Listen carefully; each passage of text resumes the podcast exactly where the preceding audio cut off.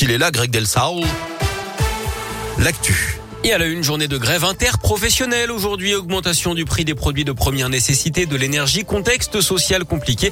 L'intersyndicale appelle à battre le pavé ce jeudi. Les revendications concernent principalement l'emploi, les conditions de travail et surtout les augmentations de salaire avec une mesure clé. Mireille Caro est représentante CGT dans la région. Nous, ce qu'on réclame, c'est une augmentation, bien sûr, du SMIC, mais avec un SMIC euh, qui doit être euh, à 2000 euros euh, brut par mois, puisque toute augmente sauf les salaires. Il y a, on, assiste quand même à une inflation qui est considérable. Je crois qu'aujourd'hui, tout le monde peut faire le constat qu'avec un SMIC, eh ben, c'est très difficile une fois qu'on a payé son loyer, qu'on a payé sa facture euh, de chauffage, euh, son essence pour aller travailler. On s'aperçoit bien qu'il reste plus grand chose pour vivre. Et donc, le coût de la vie augmente, mais à côté, les salaires, euh, quant à eux, ne bougent pas.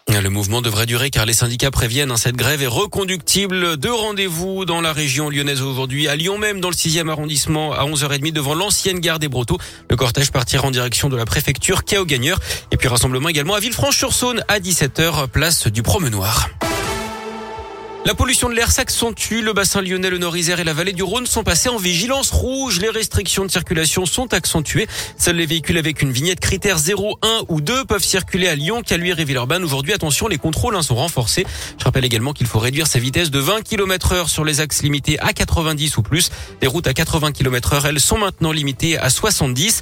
Attention également au brouillard givrant. Ce matin, les routes peuvent être glissantes. La métropole de Lyon a déclenché le dispositif de viabilité hivernale avec des opérations de salage depuis 3 heures ce matin.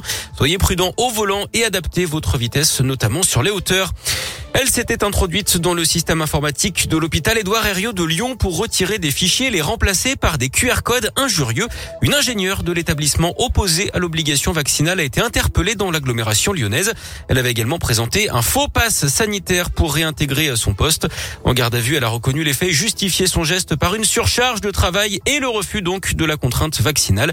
Elle sera jugée dans les prochains mois. On passe au sport. On connaît les porte-drapeaux de la délégation française pour les Jeux Olympiques d'hiver de Pékin qui débutent dans huit jours maintenant. Le skieur freestyle Kevin Roland et la championne de ski alpin Tessa Worley ont été désignés hier. Kevin Roland avait été, on s'en rappelle, un grièvement blessé en tentant eh de battre un record en 2019. Il avait passé plusieurs jours dans le coma avant de rechausser les skis seulement six mois plus tard. Tessa Worley possédait l'un des plus beaux palmarès du ski alpin français. Guillaume le connaît par cœur, évidemment. Double championne du monde de slalom. Elle avait également remporté le globe de géant en 2017. Eh oui. Du handball avec la qualification des Bleus pour les demi-finales de l'Euro. Ils ont battu le Danemark 30 à 29 hier soir pour le dernier match du tour principal. Ils affronteront la Suède demain à 20h30. L'autre demi-finale opposera le Danemark à l'Espagne. Et puis du basket au programme ce soir et de l'Euroleague. Lasvel battu par le Bayern Munich mardi soir tentera de rebondir. Mission délicate, voire impossible hein, à Barcelone, deuxième d'Euroleague actuellement.